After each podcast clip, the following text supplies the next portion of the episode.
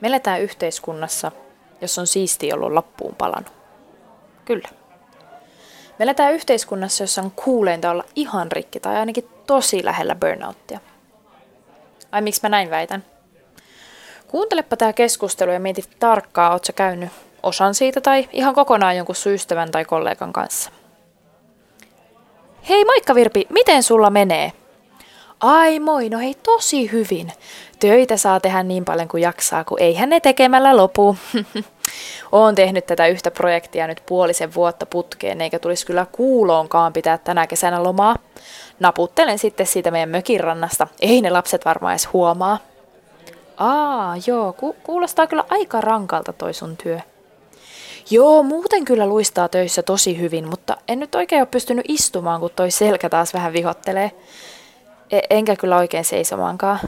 Kato, varmaan nukkunut taas vähän huonossa asennossa.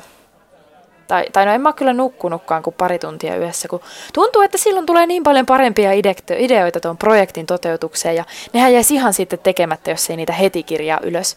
Saako ton rauhassa tehdä sitten, kun ketään muuta ei vielä hereillä. Siitä on sitten tosi hyvä lähteä hei aamulenkillekin. Paitsi sekin on nyt kyllä vähän jäänyt, kun mulla on tosi sitkeä flunssa ollut koko kevää. Jännä juttu. Niinpä. Jännä tosiaan.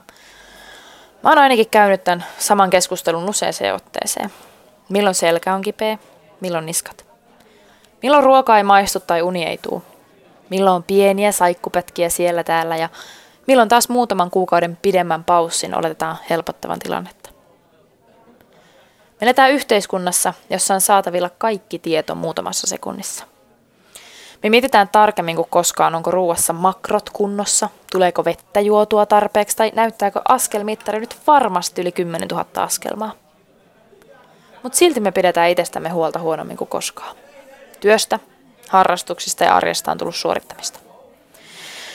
Työssä pitää olla paras, pitää olla menestyjä, joka ei hätkähdä mistään, joka on saavutettavissa ihan 247, joka näkyy kaikissa tapahtumissa ja somejulkaisuissa. Arjessa pitää myös muistaa suorittaa – eri kurut jakaa koko ajan vinkkejä, kuinka arjen harrastuksissa lataudutaan parhaita, jotta sitten työssä voitaisiin suoriutua paremmin. Sitten me marssitaan sinne lenkkipolulle vähän suorittamaan. Mä tein vähän aikaa sitten semmoisen mittauksen, jossa tutkittiin mun palautumista työstä. Työpäivän aikana se mittari huusi aika punaista ja stressitasot huiteli ties missä. Mutta iltapäivällä mä taas sitten palaudun siitä ihan sataprosenttisesti.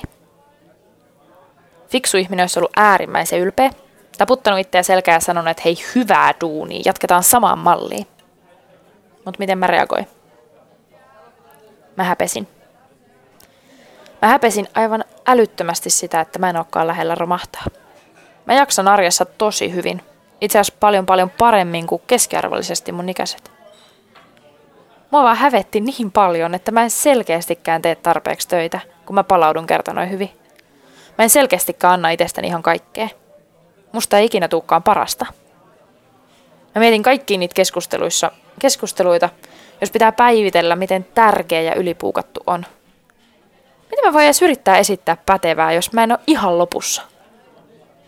Viimeiset viisi vuotta mä oon painanut menemään niin tukkaputkella. Mä täytän tänä vuonna 24. Toimin myyntijohtajana firmassa, jonka osakkaaksi just pääsin ja Mun ympärillä on paljon nuoria kunnianhimoisia voittajia, jotka suorittaa silti mun mielestä elämää paljon paremmin kuin mä. Mä tajusin, että ne on kuitenkin niitä virpejä, joiden kanssa mä tota yllä olevaa keskustelua käyn. Mä tajusin, että meidän yhteiskunnassa on paljon kuulimpaa olla loppu kuin osata pitää itsestään huolta. Mä toivon, että sä tajuat nyt tämän pienen muistutuksen jälkeen, että kuinka onnellinen sä voit olla siitä levätystä illasta – töihin jätetystä läppäristä ja siitä, että kieltäydyit siitä iltoja syövästä ekstra prokkiksesta. Lopeta se suorittaminen ja anna olla, koska loppuun palaamisessa ei ole mitään kuulia.